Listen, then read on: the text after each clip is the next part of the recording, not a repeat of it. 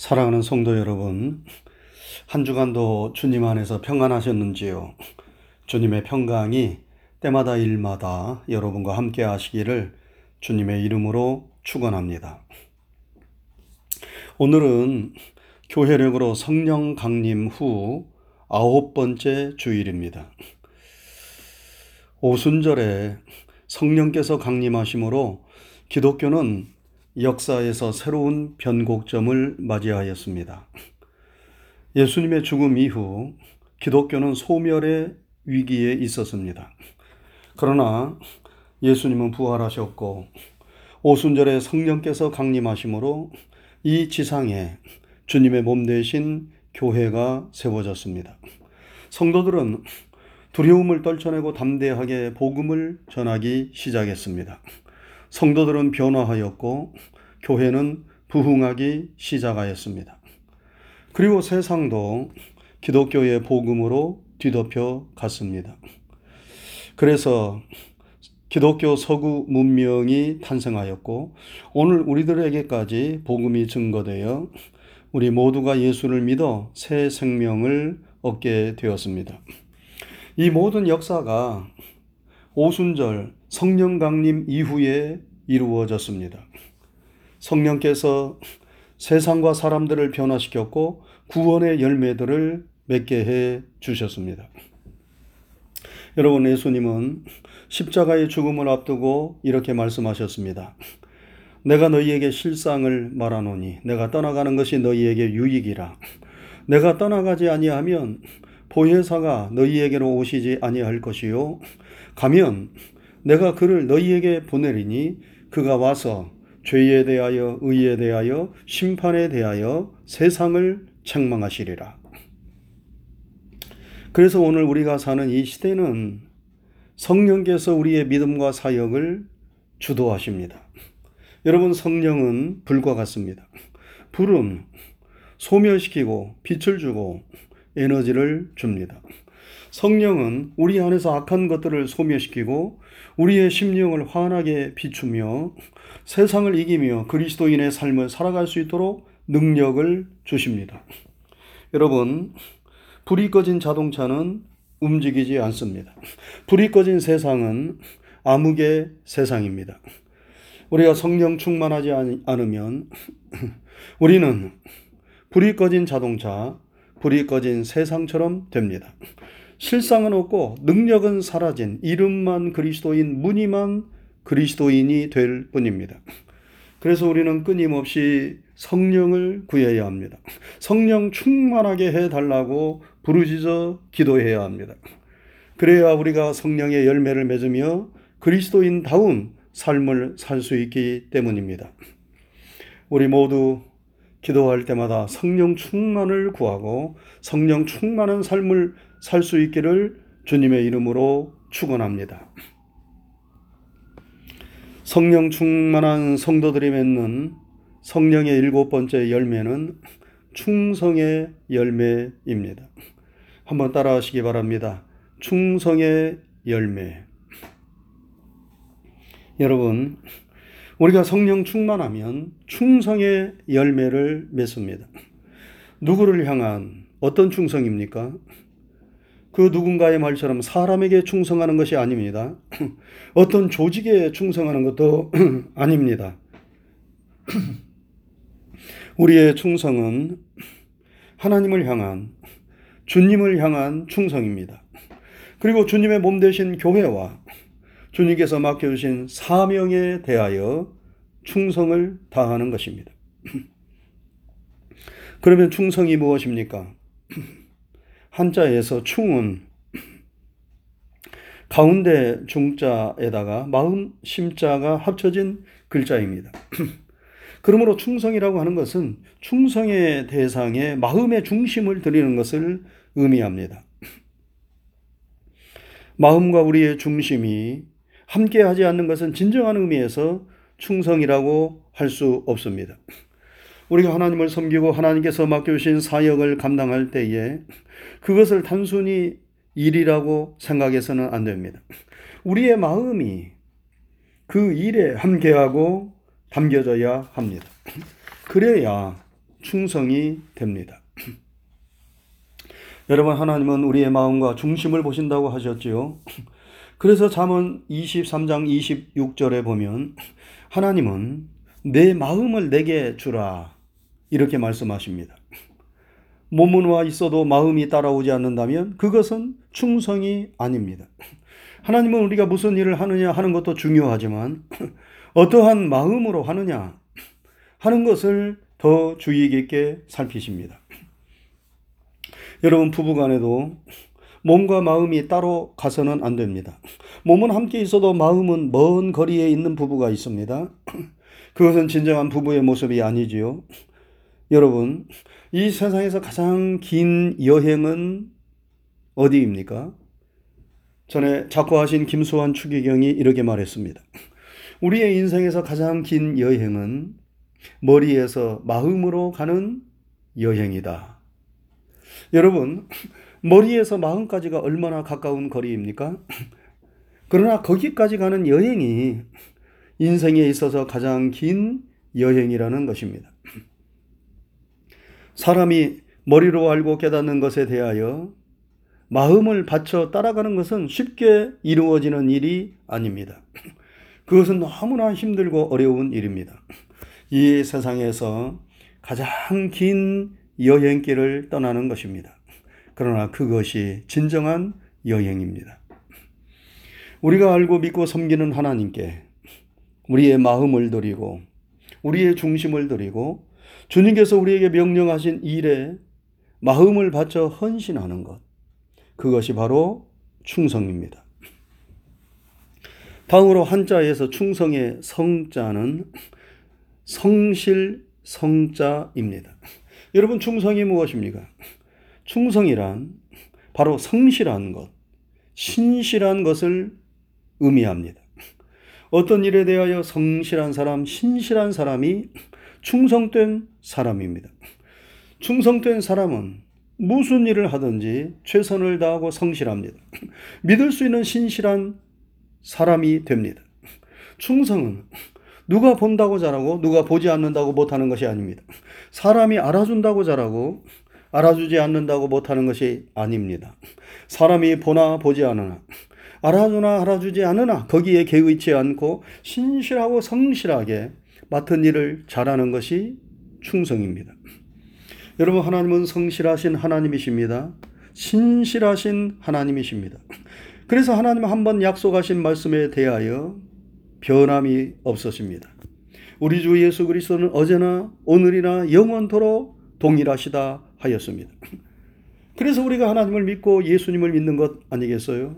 여러분, 사람도 성실하고 신실해야 가까운 친구가 될 수 있습니다. 제가 어느 글에서 읽었습니다. 세상에는 친구로 삼을 수 없고 또 친구로 삼아서는 안 되는 사람이 있다고 합니다. 여러분, 어떤 사람이 친구로 삼을 수 없는 사람입니까? 먼저 약속 시간을 번번이 지키지 않는 사람입니다. 시간 약속을 하고 한두 번은 사정이 있어서 늦을 수도 있지요. 그러나 번번이 약속 시간을 어기고 약속한 것을 지키지 않는 사람은 친구로 삼아서는 안 됩니다. 친구가 될 수 없는 사람입니다. 다음으로 둘만의 비밀을 함부로 생각 없이 누설하는 사람입니다. 여러분 친구는 서로의 흉음을 숨기지 않고 나누는 사이입니다. 그러나 둘만의 비밀을 하자고 비밀스러운 이야기를 나누었는데 그것을 다른 사람에게 떠벌리는 사람이 있습니다. 그런 사람은 친구로 삼기 어려운 사람입니다. 그리고 마지막 세 번째는 친구에 대하여 지나치게 경쟁 의식을 갖는 사람입니다. 이런 사람은 친구가 잘 될 때 함께 기뻐하기보다는 시기와 질투의 마음을 갖습니다. 친구가 잘 될 때에 함께 기뻐하고 힘들 때에 함께 아파하는 사람이 친구입니다. 그런데 지나치게 경쟁 의식을 갖는 사이가 되면 그런 공감의 마음을 갖기가 어렵습니다. 그러면 진정한 친구가 되기 어려운 것입니다. 그러면 친구로 사귈 수 있는 사람은 어떤 사람입니까? 믿을 수 있는 신실한 사람, 성실한 사람입니다. 약속한 것이 있으면 그것을 지키기 위하여 최선을 다하는 사람, 무슨 일이 있어도 서로의 비밀을 잘 지켜주는 사람, 그리고 경쟁의식보다는 공감의식을 가지고 서로를 격려하고 위로를 해줄 수 있는 사람이 친구가 될 수 있는 사람이고 그런 사람을 친구로 삼아야 합니다. 우리의 친구가 되시는 예수님이 바로 그런 분 아니십니까? 이탈리아에서 한 영주가 어느 날 새벽 정원을 산책하다가 정원사인 한 청년이 나무로 만들어진 화분에 조각을 하고 있는 모습을 보았어요. 아주 놀라운 솜씨였습니다. 그런데 그 조각하는 일은 정원사의 일이 아니었기 때문에 이 영주는 궁금해서 물었습니다. 너에게 임금을 더 주는 것도 아닌데 왜 이 일을 하고 있느냐? 그러자 이 청년 정원사가 대답하지요. 이 일을 하는 것은 임금을 더 받는 것은 아니지만 이 정원을 사랑하고 이 정원을 아름답게 하는 일이 저희의 일이므로 작업 시간 외에 틈을 내어 화분에 조각을 하고 있습니다. 영주는 이 청년의 청년 정원사의 아름다운 마음과 성실성에 마음의 감동을 받았습니다. 그래서 정원사의 일에서 그를 빼내어 미술 공부를 시켰는데 여러분 이 청년이 누구인지 아십니까? 바로 그 유명한 미켈란젤로입니다. 주인이 보거나 보지 않거나 알아주거나 알아주지 않거나 임금이 많거나 적거나 그것에 상관없이 자신의 일에 대하여 최선을 다하고 성실하였던 미켈란젤로의 장래에 여러분 서광이 비친 것이지요. 충성이란 바로 이렇게 신실하고 성실한 것을 의미합니다.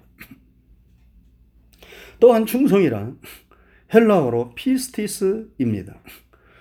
이 πίστις라는 헬라어 단어는 충성이라고 번역도 되고 믿음이라고도 번역이 됩니다. 그러므로 충성이란 다른 것이 아닙니다. 믿음으로 하는 일이 충성입니다. 하나님을 믿고 주님을 믿기에 그 믿음으로 하나님을 섬기고 주님을 섬기는 것이 바로 충성입니다. 여러분, 우리가 신앙생활 하면서 믿음이 없이 한다면 그것은 즐거운 일이 되지 못하고 고역이 됩니다. 신앙생활이 기쁨이 되지 못하고 억지로 하는 짜증나는 일이 됩니다. 그러나 나를 향한 하나님의 사랑을 믿고 주님의 구원을 믿고 성령의 능력을 믿으면서 우리가 신앙생활을 하면 기쁨이 넘치고 감사가 넘치는 신앙생활을 할 수 있습니다. 주의 일을 하면서 충성된 그리스도인이 될 수 있습니다. 우리는 열심히 주의 일을 하는 것도 중요하지만 믿음으로 주의 일을 하는 사람이 되어야 합니다. 우리 믿음의 선배들이 복음을 전하고 주의 일을 하면서 매를 맞고 옥에 갇히고 모욕을 당하고 핍박을 당하고 심지어 목숨까지도 잃었습니다. 그런데 그들이 그 모든 시련과 어려움을 이겨내고 끝까지 사명을 감당하고 완수하였습니다. 그렇게 죽기까지 충성할 수 있었던 비결이 무엇입니까?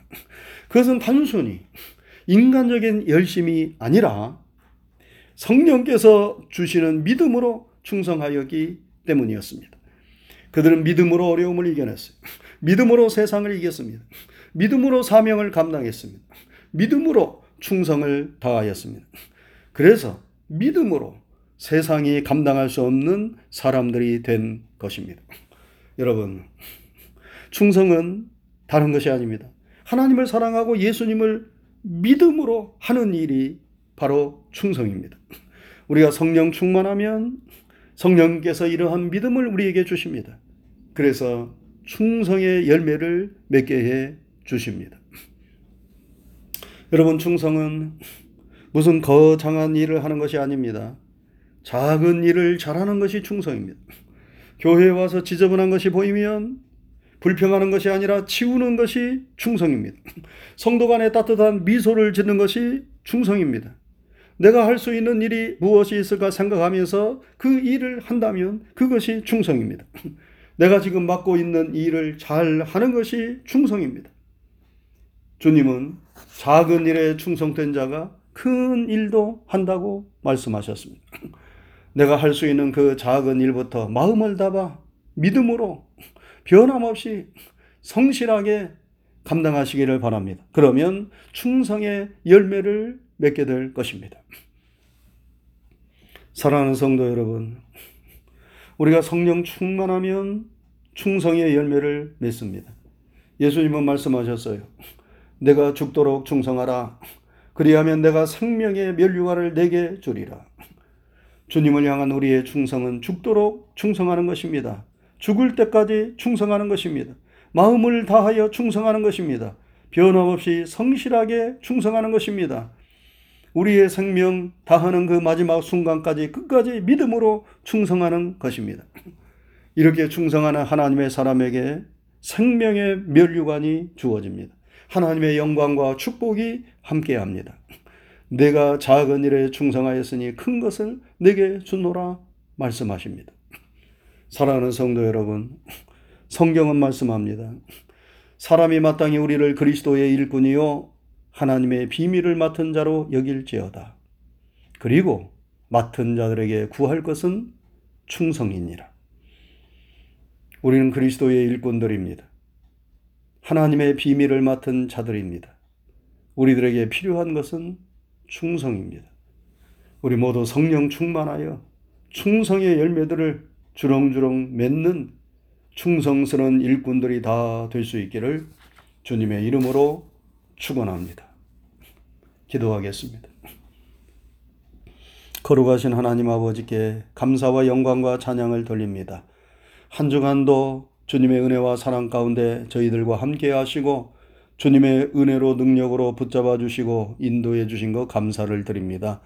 오늘 거룩한 주님의 날 은혜로 우리에게 허락하시고 이처럼 우리의 있는 처소에서 하나님을 향하여 고개 숙여 예배드리며 기도할 수 있도록 도우신 것 감사를 드립니다. 우리의 드리는 찬양과 예배를 통하여 영광을 받으시옵소서. 그리고 오늘 우리에게 주신 하나님의 진리와 생명의 말씀을 영혼의 양식으로 삼고 삶의 등불로 삼게 하여 주셔서 우리가 어디를 가든지 무슨 일을 하든지 성령 충만한 가운데 성령의 아름다운 열매들을 맺게 해 주옵소서. 오늘 특별히 충성의 열매에 대하여 말씀을 주셨사오니 우리가 성령을 구하고 성령 충만하여서 성령님이 우리의 심령과 우리의 인격과 우리의 삶 속에서 맺게 해주시는 그 충성의 열매들이 주렁주렁 맺혀지게 되기를 간절히 소망합니다. 우리가 주님을 향하여 우리의 마음과 우리의 중심을 다하여 헌신하며 충성할 수 있도록 도와 주시옵소서.